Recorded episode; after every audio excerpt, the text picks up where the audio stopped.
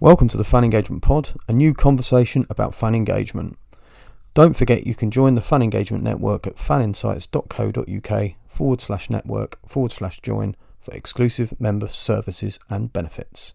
This stuff is the future. This stuff is the future. This stuff is the future. This stuff is the future.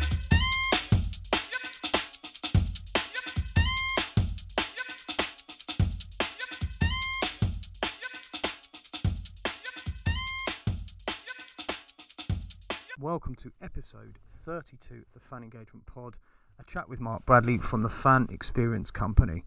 Mark doesn't need much introduction to people from English football or increasingly European football given his UEFA funded Grow work across the continent. We chat extensively about the roots of his work from starting off at the Halifax Building Society, progressive customer service, and developing the fan journey with the Premier League and then the EFL.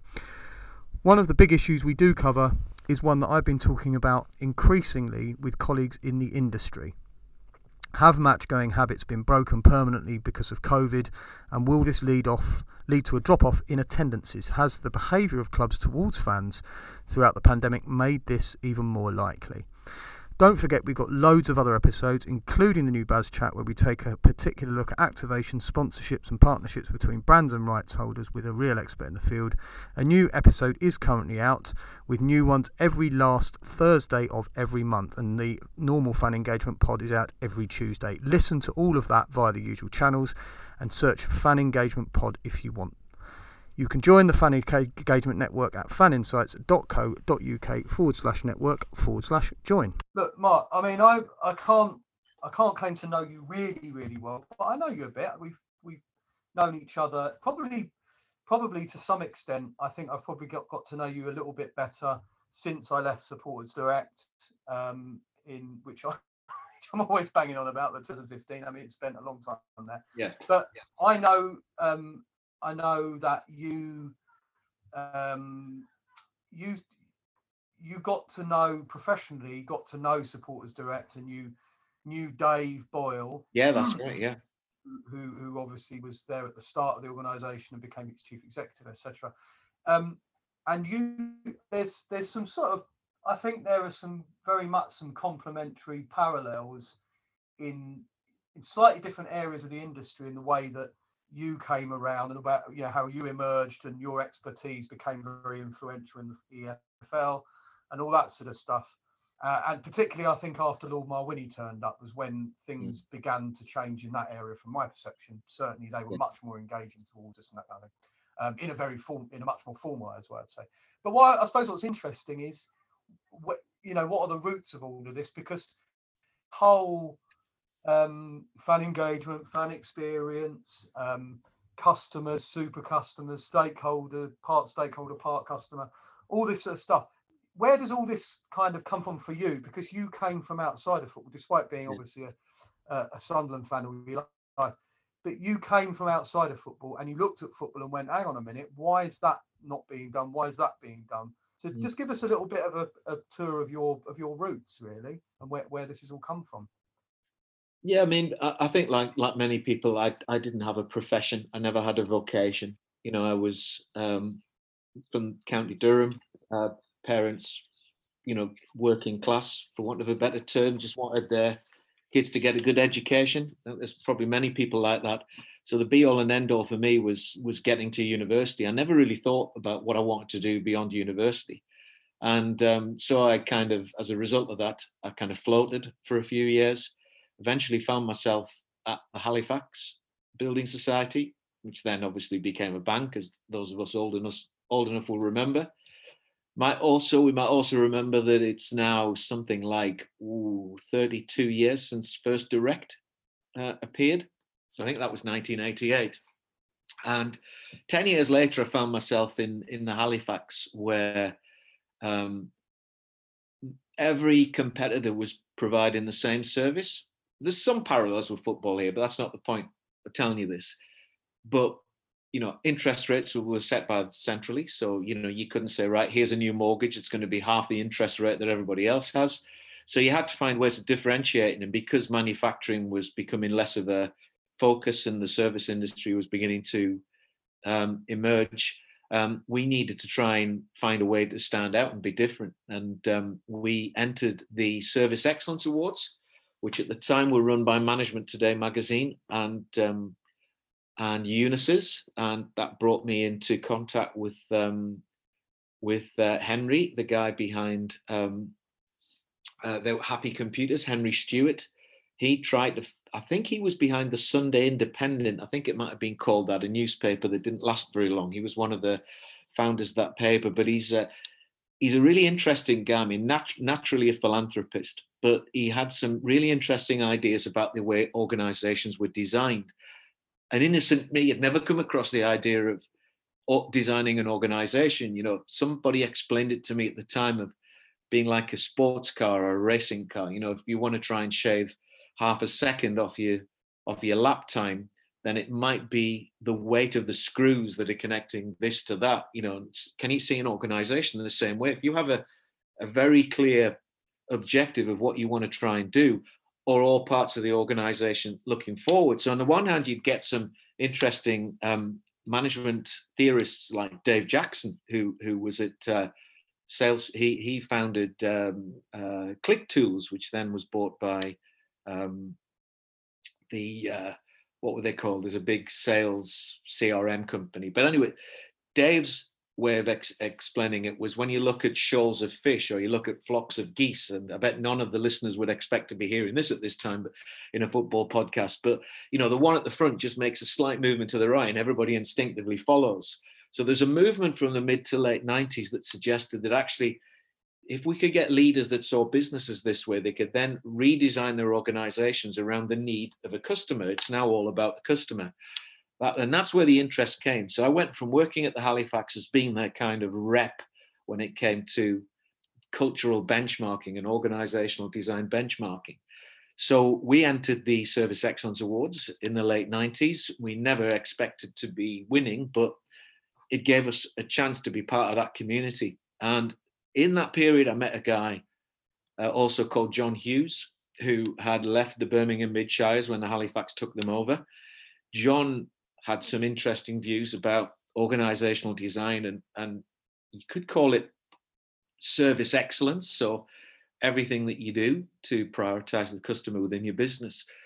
And so that that kind of for the first time in my in my life i actually thought i'm interested in this. This is this this is interesting. I've got no formal qualification.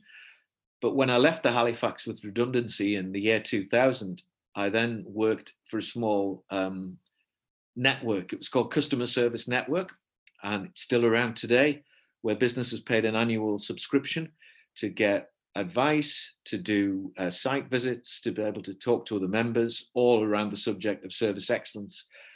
That led to me writing a couple of books on the subject, um, both from the perspective of the customer. And I guess to finish this little introduction, what it what what I became really interested in was the idea of of facilitating the speed of organizational design and the change of businesses' attitudes towards it by taking the view of the customer.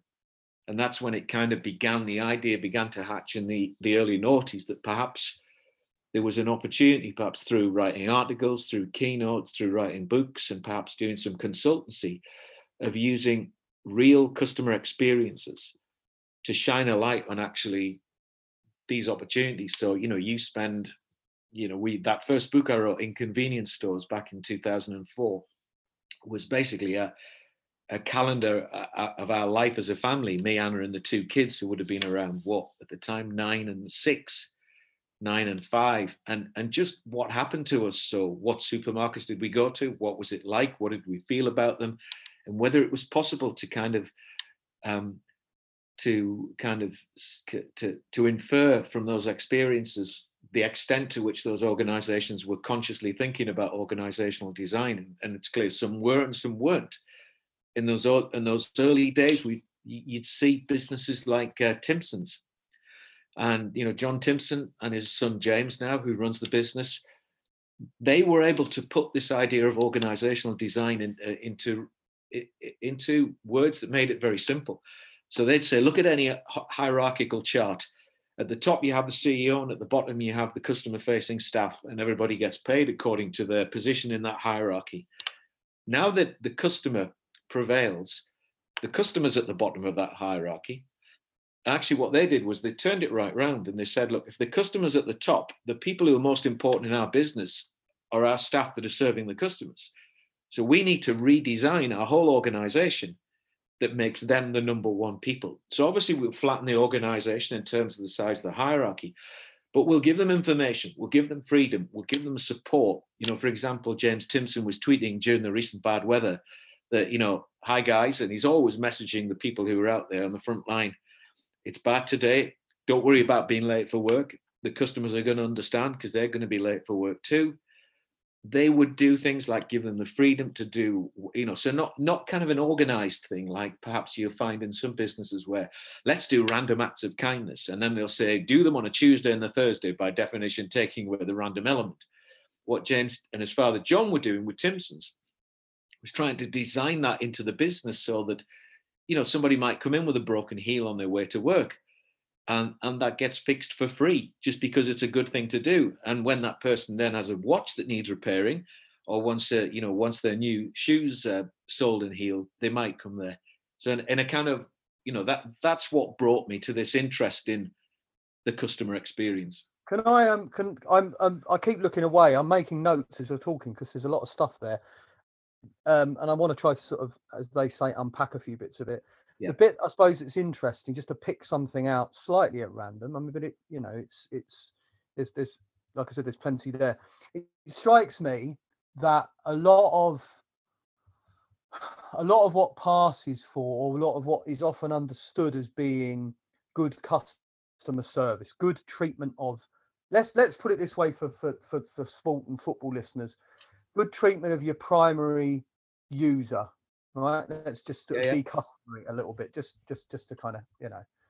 Um to me it tends to be you might call it gimmick but i think it tends to come from there's a period and you worked in business so you'll know this better than me and you worked in banking you know and, and building societies is there's a period where kind of instead of seeing businesses as having um, customers as, as having users who would be the primary person that would access the service or good or whatever it was it was it was almost as though what you needed to do was to market to these people you needed to drive their interest in the business and you needed to get them to buy as much as you possibly yeah. could get them to buy and actually in, that that's when you get the let's have the random acts of kindness because you're kind of trying to reverse engineer mm. a good culture into a business that doesn't really understand it because it's just by its entire nature or by the culture of the last sort of 30 years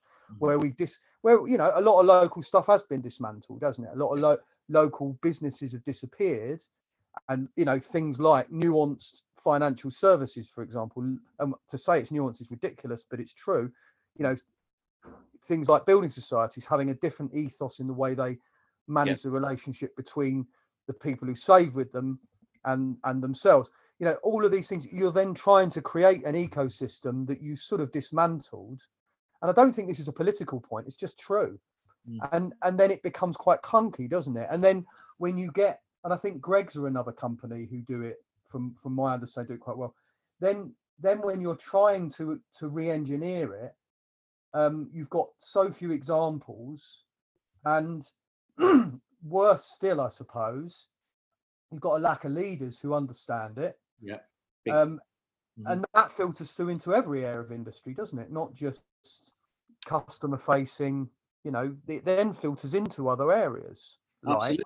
I mean, you, you're dead right. I mean, the, the, the way that the Service Excellence Awards run, and I don't think they run now, I think they continued into about 2005 2006 by which time we'd started our business you know the which was actually mark bradley projects because the intention when we set off was to work across the whole business sector as you just asked because it's applicable everywhere we, we were seeing service excellence not just in terms of a traditional business to consumer but business to business um, education the voluntary sector um, government sector manufacturing um, banking, retail, you know, they, they were all in there. And although it looked different in terms of the specifics, they were exactly the same um, fundamentals behind it. And there were there were four kind of um, fundamental uh, pillars, if you like. And you you'll have noticed that we still, you know, as a business now, talk about these four pillars, albeit slightly reworded for football.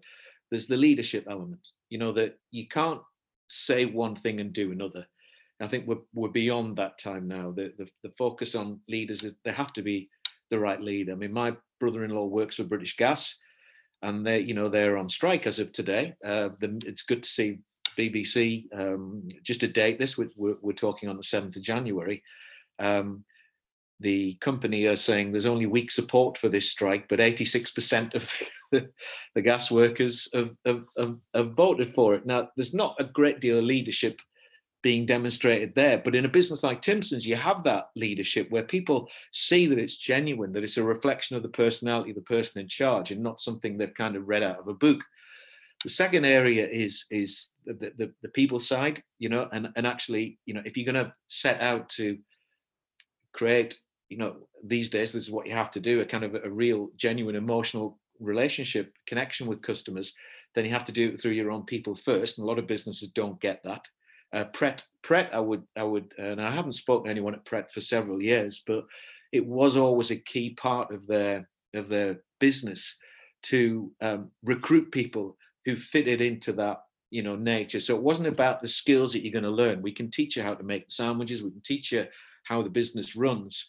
But if you don't fit into the kind of way that we treat people, you're never going to be a success. And so there used to be Pret branches where everyone knew each other or everyone was from the same community, you know, because um, the kind of it was the values they had bred very easily among a certain group of people. And I still love the fact that I might go into King's Cross Pret. Actually, I'm, i miss King's Cross Pret because there's usually a couple of Spanish people serving, and we have a laugh about translating Victoria sponge into Spanish because it sounds like a Victorian sea creature, basically, and we always have a laugh.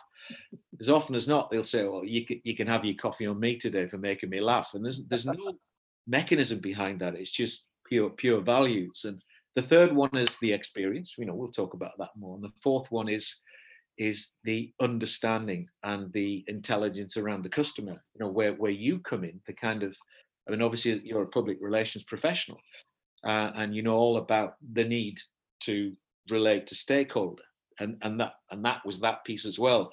So there were effectively four bits and you know when i came into football first through catherine robinson at the premier league in 2000 2001 when i was still when i was working for customer service network they uh, catherine was grappling with the outcome of the um, football task force their recommendations the creation of um, trying to think of their names again. The, um, the foundation support. Charter, yeah. yeah. The chart, the charter reps in each of the clubs. Oh, so, see, yeah, yeah, yeah. But Catherine and subsequently Kathy Long um, introduced me to to that group of people, and obviously they had other jobs to do, but many of them could see the opportunity, at least of of learning from some of the business that I previously been working with. So that's where ideas like the you know customer journey moments of truth started to come into the way that they saw their their, their fans experiences. And i remember kathy because got to give kathy credit for this. She she spotted that not one website across the premier league back then and also we found out across any of the football league clubs either had any information for new fans. You know there was there was no new fan button or coming to the first game or bringing your kids. And now you'll see a plethora of, of, of, of information for potential new fans. And in the case of Brentford, an entire website for people bringing kids, you know, separate to their official one. And up at Donny Rovers, you've got um, a virtual hub for the mascot, you know, so the mascots now become the channel through which the club communicates with newer supporters, younger supporters, and and and, and families, leaving the kind of core channels open for people to, you know, have the kind of conversations that you'd expect. So it's it. I think when I first started and I first went, you know, look, did the exercise for. Uh, I mean, you, you, mentioned Dave Boyle before. Darren Bernstein, who you know, who was at the EFL. It was Darren who was, uh, and Kathy, Kathy for pointing me at the EFL when I'd left the customer service network, couldn't continue to work, you know, with the the Premier League, who'd been doing a little bit with us. Um, Kathy mentioned me to the um, EFL because she felt that look, it's a little bit more existential the threat for these clubs in the in the in the football league. Anecdotally, family experience wasn't great, and it was Darren Bernstein who picked up on that and got us, you know, doing um, family assessments, which are still going on, well, subject to COVID 14 seasons later. And, and a lot of that was, was seeing that customer journey, that customer pathway idea being very, very relevant to football. But when I tried to look at the rest of that model that I brought from the previous world, the leadership, the people engagement, and the customer intelligence, the customer engagement, I didn't see any of it there at all. And actually, if I'm honest with you, my thoughts were, we have to go right back to square one here. We have to get them to think, you know, these people are the users, the customers. Customers not a great word, and as fans, we don't like to be called customers. But unless you recognise that that's a, a those people are at the centre of your business, and unless you're designed to make them feel proud of their club, to feel connected, to feel that they can forgive you on social media when you get things wrong, to feel actually just inside that you've got their best interests at heart, then you know you you ham you know you, you're hamstringing your chances of uh, growing growing your club. Hi, I just want to take a quick moment to tell you about Matchday Digital, the world's first Football First digital magazine platform bringing together premium paid content from clubs' matchday programs, popular football magazines, newspapers, and high quality fan produced fanzines. It's quite the list. Uh, matchday Digital brings football content and supporters together in a single app which allows clubs and other publishers to deliver their content to a much wider audience than they would through their own print or digital sites and apps, all especially relevant obviously during this COVID era. You can download the app on Google Play and Apple Store. Go to matchdaydigital.co.uk for more. And if you're a club, drop the fellas over there a line. They're really friendly, and I'm sure they'd love a chat with you about your needs. Let me come to that. That I suppose the interesting bit with football and uh, and you know many other sports, but let's you know zoom in on football. Yeah. Is that that that two of those pillars, the customer element and the engagement element, are much more, if not uh, if not merged, then certainly very overlapping. In that, obviously, obviously, you know, a lot of a lot of a lot of purchase decisions aren't aren't simply rational. We I appreciate that because yeah. we make lots of slightly irrational decisions, but the reason that I'd say those two overlap and possibly even are in a, in a sense merged and have to be understood in that way is in is that um, we're making we are ma- we are doing something that looks like that there is a customer um, activity action user activity and action and we are spending some money on something. But half the more than half the time or you know most of the time that tends to be motivated by an irrational it's it's, it's sometimes it's almost beyond love of yeah this, yeah yeah. institution that captured our interest or excitement at some point quite often when we were kids and that we cling to sometimes, depending on how things are going, that we cling to as yeah. part of our identity. I talk about that myself. It's you know my club is very much part of my identity because of moving away from Wimbledon when I was an 11 year old, and that you know and and that means that I me paying 55 pounds a month or whatever it is for mine and my son's season ticket that I'm never going to use. Mm. It's a totally irrational decision. Absolutely.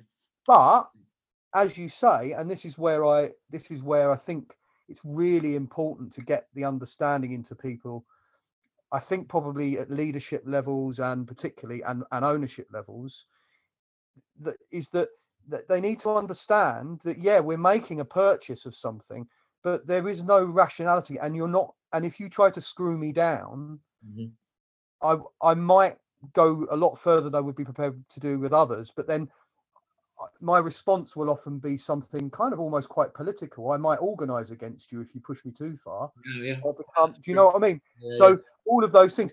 So the interesting bit, Mark, is you must get sometimes get, and I don't think this, but there must be some people who go, yeah, look, whatever, mate, do your customer stuff. Yeah. Um, but this is football, and almost a sense of you know you get this contradictory kind of response sometimes i think about the customer supported journey stuff, which is, um, I don't want to be treated like a customer. Stop treating me like that. Well, you've got to make a compromise here. You've got to understand that you are a, a super customer, as Baz Baz Schnater calls it, or you know, Yeah. part stakeholder, part irrational customer. Yeah. So you, you, you- it must be sometimes quite difficult for you to to navigate that because you'll be getting complaints sometimes. I think from fans as well as a sort of resistance from clubs. Yeah, yeah. I think that that that is one of the that's at the heart of, of of some of the resistance you get, particularly from from club leaders, you know, who believe it is actually all about the football, and it is uh, to to to the extent that you've described. You've got that that description, whether it's explained by social identity theory or just the fact that you're a football fan, you know, and that I think that stands up by itself as a as a kind of a theory. Um, and it in in our experience in the early days, I remember um, a couple of people. I remember somebody at the FSF, you know, thought that we were. I mean, they didn't say this, but they were kind of implying that we were part of this move to gentrify football and to get all the core fans out and to replace them with middle class families from Cheshire, you know, that sort of thing. And I was quite shocked by that. I could see where that came from, but it took it blindsided me because I thought, yeah, actually, I started wonder- wondering whether the people that were trusting me in football were actually using us for that. But then I began to speak to fans, and we did work at, at clubs around the country, in particular, working for a while at Doncaster Rovers, and that gave us a chance to chat to, you know, to to to the um, to the longest and most loyal, you know, groups of fans that were in that club, and to to talk about them and and their experiences with the club, and we even got as far as carrying out a few experiments, um, in as much as um, you know, we Darren Young, who works, you know, with me at um, the Fan Experience Company. Darren's MBA is all about customer measurement and customer surveys. But this is well before Darren and I were working together.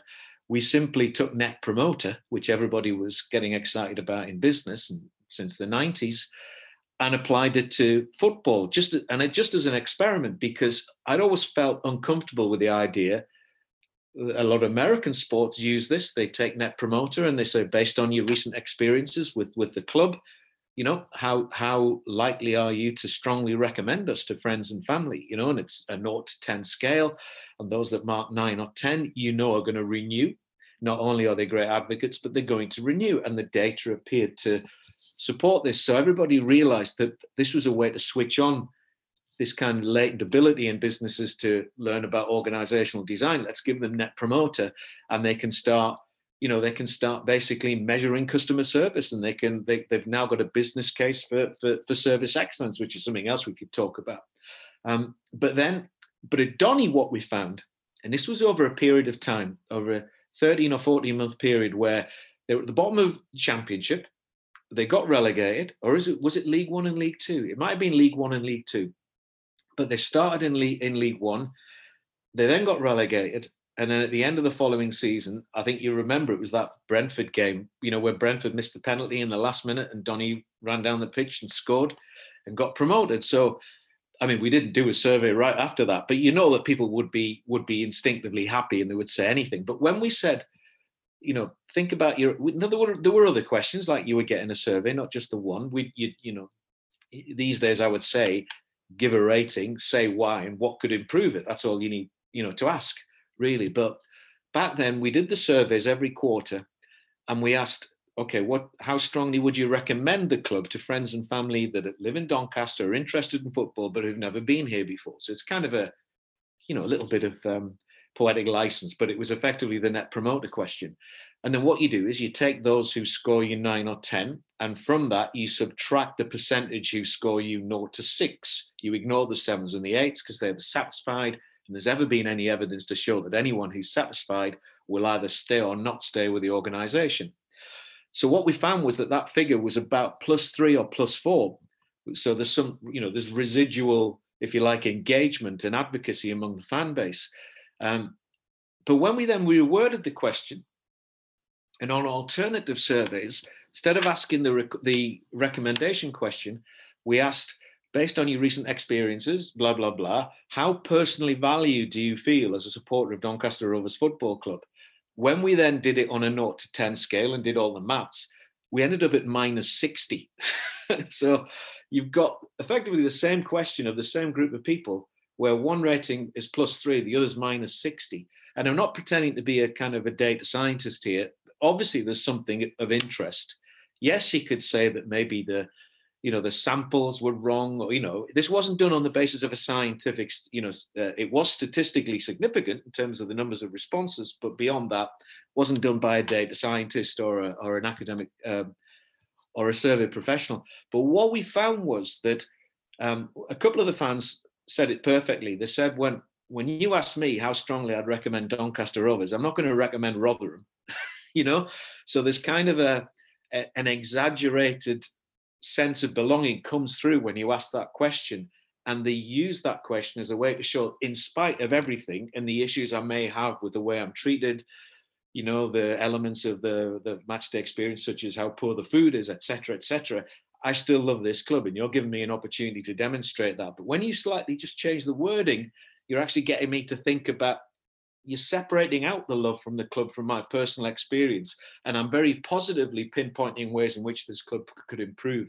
And that led to a number of initiatives um, at, at, that club, including handing over the development of the, the, the, the, area behind the goal, one of the stands, to a representative group of fans.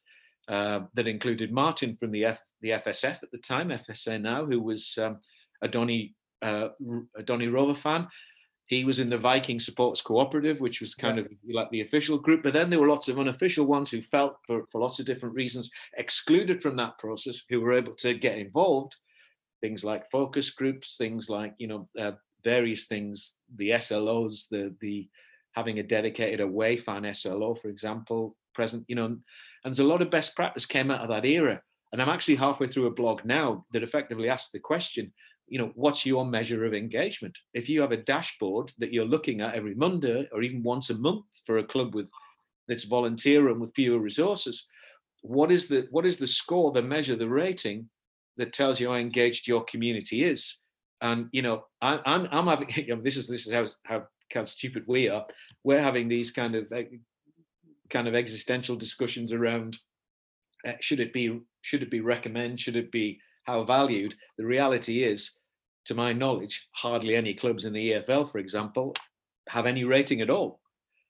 You know? Well, I mean, if I can, if I can add to to that and sort of broaden it out a little bit, um, a the you know the the position that Doncaster were in, I'm not totally. I know things were very different three or four, five years ago.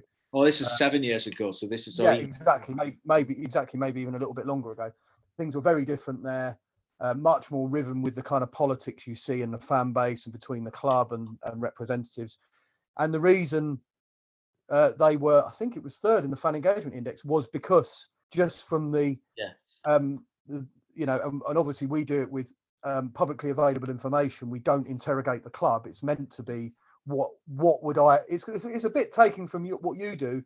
You know, my journey as a fan, trying to understand how the club engages with me as a as a as as a stakeholder in the football club, and they score incredibly well. And then when you look through the you know the the league table, um, which is obviously the sort of principal measure, you see where the where the weaknesses are. And I and I am really, you know, and I do think they're weaknesses that can be addressed. Mm-hmm.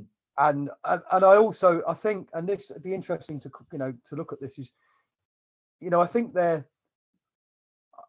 I've learned a lot over over over, particularly over the last you know five to ten years, that actually the pace that things move at means that it's very difficult to pick up new practice. It's very you are subject to, you know, the the the whether or not there's some resource available and you know, if I can just be, I, I, know, I don't do criticism if I can help it. If I'm honest, I try to be really positive and mm. and engaging. But I do think that that that uh, that the leagues themselves, and possibly there might be some role for the FA here, but I do think they need to be much less nervous about providing support centrally to clubs. Yeah, yeah. guide them and very actively guide them to do things better because I think that's you know, clubs just don't have. I mm. find that clubs just don't have the time to think about it. No, I absolutely agree with that. And you've got a situation. I mean, I'm sure you. I think you and I agree on this one. but the idea is that you know you get let's just take the EFL for example. You'll get a lot of you know decisions that fans don't like. It might be a specific club, it might be a range of fans, and the EFL just get it on social media. You know, just get a load of abuse and trying to. And I know you've done this, and I think it's it's good that you do this, and you should keep doing this. But just reminding people that the that the EFL are actually taking decisions because that's what the clubs have asked them to do. You know, they're not they're not separate. They're not you know, and the the I mean, I'm I'm not a, I'm not um, experienced in governance at all. But if you then said to the fans, well, the alternative is for the EFL to become like the uh, Major League Baseball, to become the the franchise the franchisor who decides who gets to play with the name Doncaster Rovers, you know. And if we're not happy, we'll move it to Plymouth, and Plymouth Rovers will be Doncaster, you know, that that sort of thing. Well, or or, or, or of course, an, an alternative. You know, there's there, there's an alternative as another alternative, which is you you have um, you put you put governance in a place where um, an independent regulator and yeah. Um, which has been called for since the football task force in the late 90s but you have an independent regulator that makes decisions that i i have to agree clubs are not actually they're either not capable of doing it because they require so much thought and perspective or it's unfair to expect them to do because they're so focused on their own businesses. You put a regulator in there to make those decisions and then mm. it frees up clubs to be able to do the things that they need to do and focus on the development of businesses the trouble is if that happens you will have complaints then mm. and i mean i you know the response of a of a fan is obviously going to be very partisan but it does yes i mean just briefly touching on that it does still shock me sometimes just how many I'll, I'll be frank apparently knowledgeable people when it comes to banging the drum about reform do not seem to understand that when they bang on about the EFL making a bad decision, they need to be looking at their own club mm. um, and its role or or lack of role possibly. But it's just, I mean, I think there's a general misunderstanding, and and also I suppose part of the problem is, is and this is why we we exist in this space, is there are a relatively small number of people preoccupied, focused on, obsessed with areas of football that are not about results. And in the end, that this is why what you do is important because at the very least, and this, you know, this is why I, I reject criticism of um, of the of the supporter journey um, um, work that you do, and that uh, you know that I've seen have an impact even at my own club.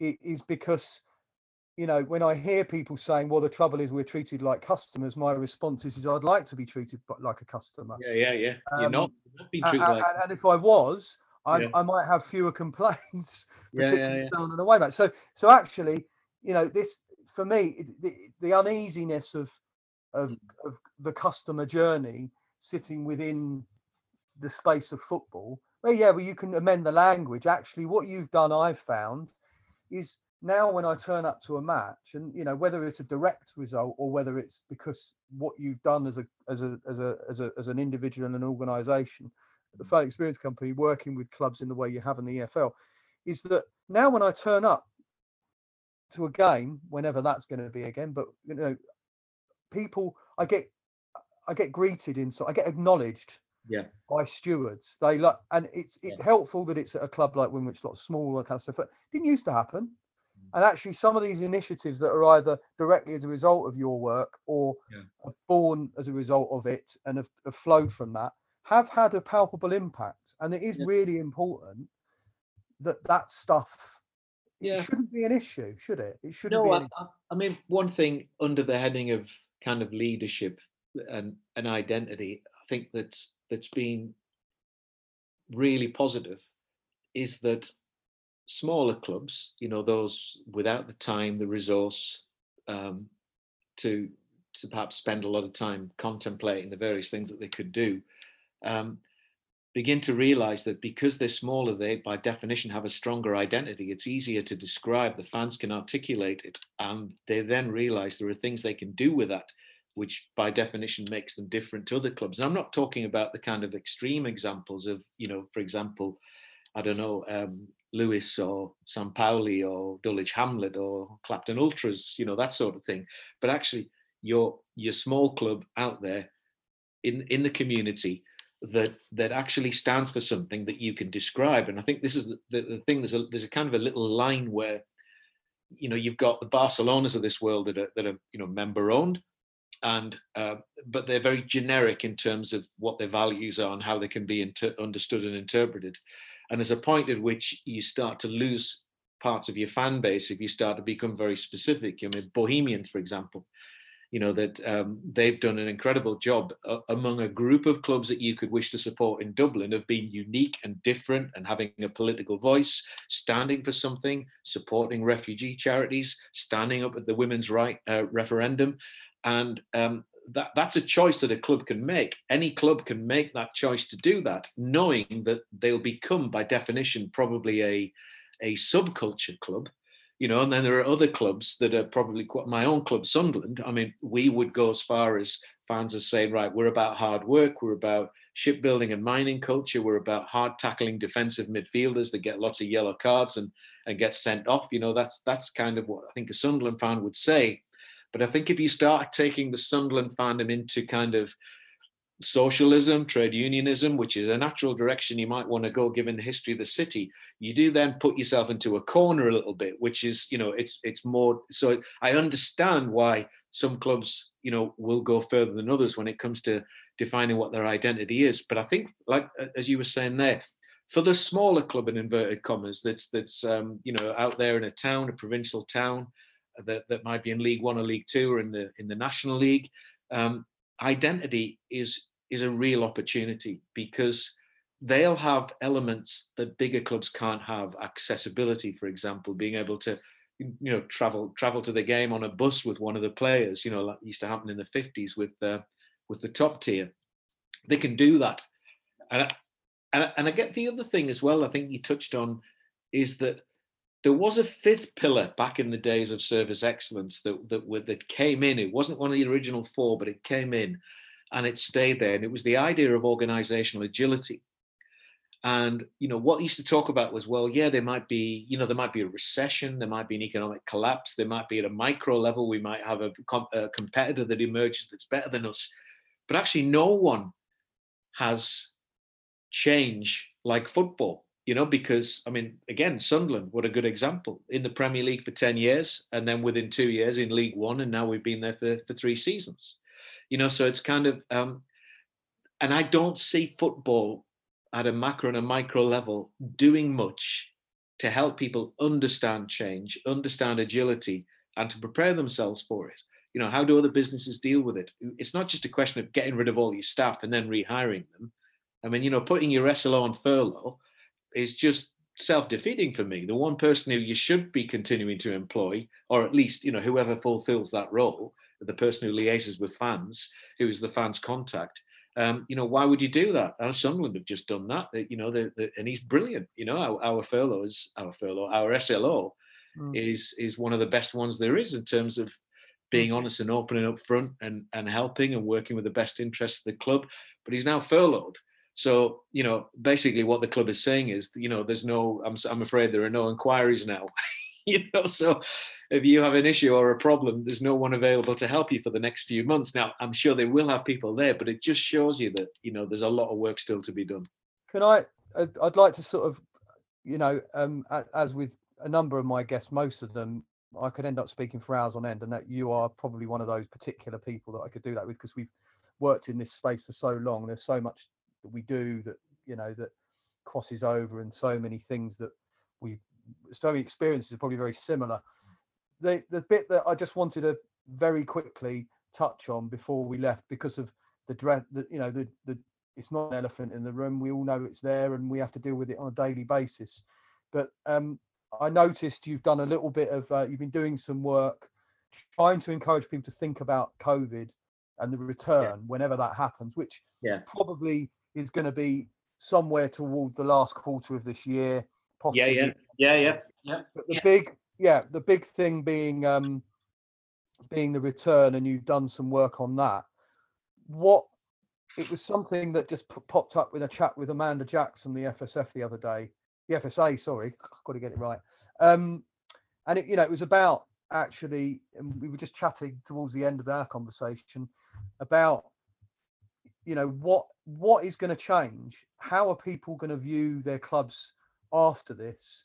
Has this given them time to think very differently to potentially reduce their involvement, financially speaking, and that you know the, the it's not simply um, also financial decisions, but actually kind of, you know, what are we going to? Are there going to be some? Is there going to be more distance between some people and football? Will that affect our financial decisions as well as being COVID yeah. has reduced financially, has, has reduced people's income and and stuff like that? So, do you see a genuine, you know, do you have a genuine concern that perhaps a lot of clubs are not thinking about understandably perhaps but this is part of how football tends to be anyway of it's not thinking beyond the next few months if you're lucky mm. um, and actually they need to start thinking now and doing now making sure that these relationships are, are, are tended and looked after yeah and that this is going to have an impact on their business post post covid yeah i mean obviously I know time's ahead of us, but two two two things I'll say. So if I if I don't remember the second one, just remind me. But you know, you've obviously got, I think the ONU said 1.5 billion people around the world are going to lose their, their job as a result of COVID. A lot of these people will be football fans in, in the UK because of the nature of football in this country. So a lot of them will have reasons not to renew, just simply financial reasons not to review. Then you've got health reasons. Sure, we're going to get the vaccine. You know, we're much luckier than people we work with, such as the Moldovan FA, where, you know, they might be lucky to get it for the autumn you know, so football will continue to be decimated until then. Um, so you've got health concerns. So even if you know the vaccine is on its way out, some people will be thinking twice.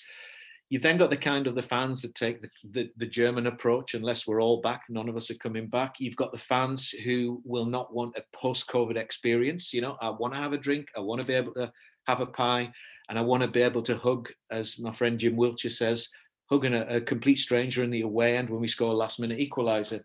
Um, but I think you've also got a group that have lost the habit, and I've got no, you know, actual data on it other than anecdotal stuff. Friends of mine, you know, Darren, whose dad's a Walsall fan, you know, and and and, and people we know, you know, who will who will say, actually, I've, I've taken up golf, or I go for a long walk with my family, or I do this, I do that, I do the other. Now, I'm not suggesting they're all going to abandon football, but I think the cumulative impact of that is such that we're not going to go back to where we were. We're going to go back to a different place. And the extent to which you've thought about the, the things that, that, that you shared and that, that you support leagues and clubs with, Kevin, is this idea how engaged are you, for want of a better word, with your fan base will dictate, I think, to a greater extent, the percentage of those people that will think, but uh, yeah, but they do, you know, they have done this, they have done that, they've been in touch, they've tried it. So I think it is going to be an issue. And the second part, and I think this is a this is something really interesting, and that is you could look at this in a different way. Look at one specific group of fans, and that is fans who, for example, are disabled, and think about how well they've been engaged with digitally and otherwise by their clubs in this period. And I, you know, I, I, am not suggesting that clubs have done it well or they've done it badly. I've not looked into it with any, you know, um, not spent much time on it yet. But I have a feeling a lot of clubs have reverted to type during this period. They've communicated through social media. They've thanked fans for giving them their. But how many of them have tried to make try to make it easy for disabled fans, for example, to continue to feel part of the club during a period where you know they can only access through digital and, and may even not be able to access through digital. So it's only a small thing, but I think well, what you and I know about football it's probably it's probably been left to one side. And so that group of fans, for example, are going to be wondering, well, what about me? So in answering your question, I'd say, yeah, I don't think clubs have thought about it a lot. Um, I think that you know we are going to. I think I would characterize it. I think Darren said to me the other day that we'll get a boost. So you know, as capacity levels begin to increase, let's say you've got a club with a ten thousand stadium that normally get three and a half thousand. I think when there are 2,000 seats for sale, you're probably going to sell them out as we go through this vaccination period. But as it gets closer to their average attendance from last season, I think I think you're not going to see. I think in lots of clubs we won't reach that that level. You know, it's uh, I mean, we know also we also know um, that a couple of the clubs that participated in the pilot in October, they were, um, I think, a couple of clubs that you would have well expected 2,000 seats to be sold had to ring around to get fans that you know to to actually come and be part of that. When ordinarily they might have 15,000 people in the stadium. So I think the danger is that clubs make assumptions about you know thousands of joyful fans returning might not actually be right. I think there will be a boost, but then it, the response to that question, well, a lot will depend on the response to the question that you just posed.